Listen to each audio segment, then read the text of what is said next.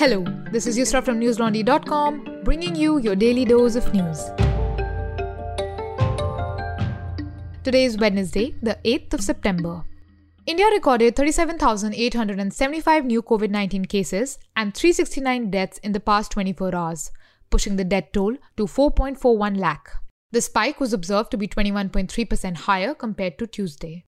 According to research conducted at the Indian Institute of Tropical Meteorology, IITM, high humidity during the monsoon has been linked to a rapid spike in daily COVID 19 cases in at least three cities, including Delhi, Pune, and Mumbai. In Odisha's Bargarh and Dhenkanal district, 33 students have tested positive for COVID 19 in the past two days, the Indian Express reported. The chief district medical officers of both districts have launched contract tracing of these students, and the state's mass education department has issued a probe into the matter.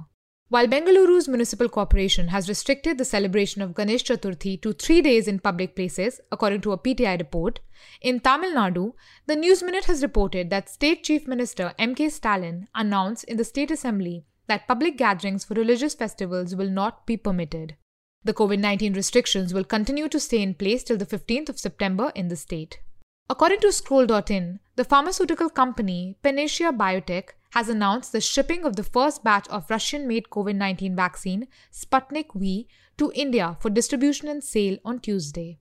According to a statement by the company, the batch comprises 1 million doses of the second component of the two dose vaccine. The farmers' protest march on Tuesday in Karnal, Haryana turned into a sit in protest and continued on Wednesday outside the mini secretariat. Farmers remain camped outside the government offices demanding justice for those injured during the lathi charge by the police on 28 August.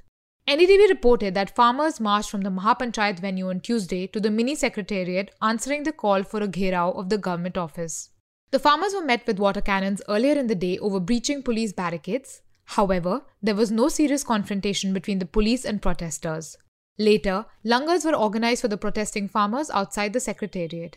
According to the NDTV report, the suspension of mobile internet and SMS services in Karnal district has been extended by another day till Wednesday midnight to maintain peace and public order. Haryana government had on Monday announced the suspension of internet and SMS services in Karnal ahead of the Mahapanchayat, and Section 144 of the Criminal Procedure Code was also put banning the gathering of people in Karnal district on Tuesday. While the Muzaffarnagar Mahapanchayat, one of the biggest farmer events of the year, barely made it to prime time on Indian television, our News Laundry reporter Basant Kumar was on ground getting you facts because we don't depend on advertisers, we depend on you. Read Basant's report on the Hindi website of News Laundry titled Ground Report Muzaffarnagar किसान महापंचायत का UP चुनाव पर क्या होगा असर And if you like our work, then power our journalism, hit the subscribe button on the top right hand corner of the website and pay to keep news free. Three crude bombs were thrown at BJP MP Arjun Singh's residence in Bengal on Wednesday early morning. According to India Today, one of the bombs hit the main entrance gates of the house. Singh was in Delhi at the time of the incident, but his family members were present inside the house. The police are investigating the matter. No injuries have been reported yet. In context of post-poll violence in Bengal, Governor of Bengal Jagdeep Dhankhar called the incident worrisome. He said he expects a prompt response from the state police as the issue of Singh's security had been raised earlier with Mamta Banerjee. In protest against the allotment of a prayer room to offer namaz in the State Assembly building in Jharkhand, a public interest litigation was filed at the Jharkhand High Court on Tuesday. The PIL comes in wake of the opposition party BJP creating a ruckus in the State Assembly over the same and accusing the state government of appeasement politics.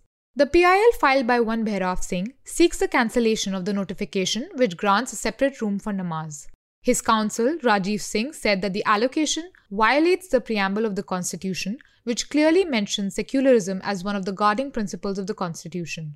He further emphasized that Vidhan Sabha was a lawmaking body and a public funded institution.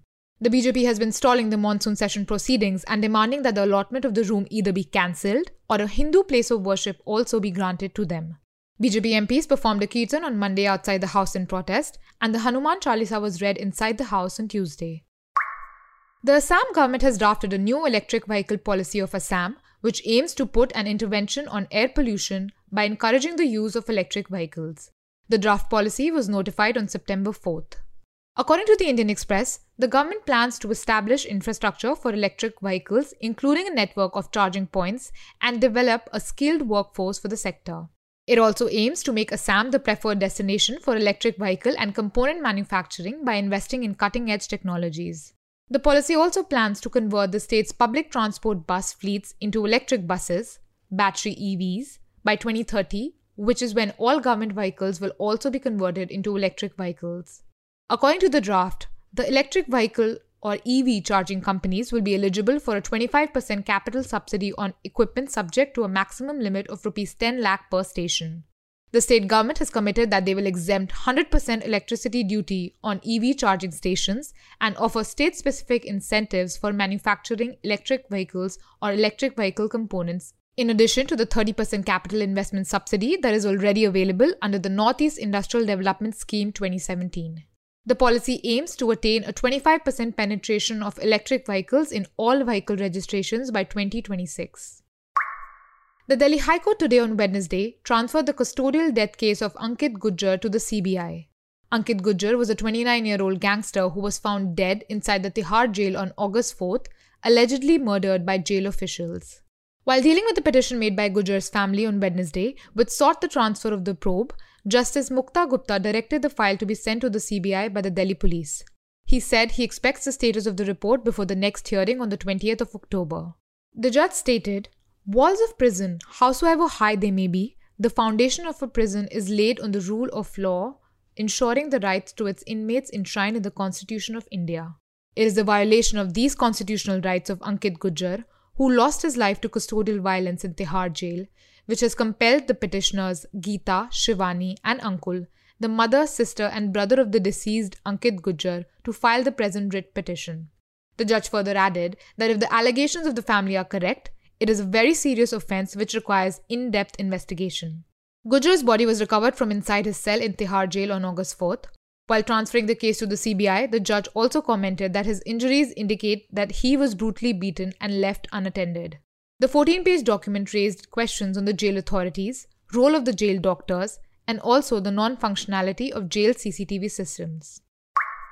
A video of Sheikh Maulvi Nurullah Munir, the Minister of Education in the newly minted Taliban government, questioning the relevance of higher education was widely circulated on social media and drew an enormous amount of criticism. In the video, Nurullah Munir was heard saying on record, No PhD degree, master's degree is valuable today. You see that the mullahs and Taliban that are in power have no PhD, MA, or even a high school degree, but are the greatest of all. With the formation of the new Talibani interim government that revealed its new cabinet on Tuesday, Taliban faces a growing number of protests across the country over the past week in fear of history repeating itself. In addition to this, Tolo News, Afghanistan's biggest independent TV network, reported that five journalists from Etilaat Roz, a daily newspaper in Kabul, have been arrested by the Taliban on Wednesday, according to the information shared by editor in chief of the newspaper, Zaki Daryabi. Maulavi Hafiz Mansoor, a Taliban official at the city's international airport on Tuesday, stated that Afghans stranded in the northern city of Mazar-e Sharif, waiting to take chartered evacuation flights out of the country, who have valid visas will be allowed to leave.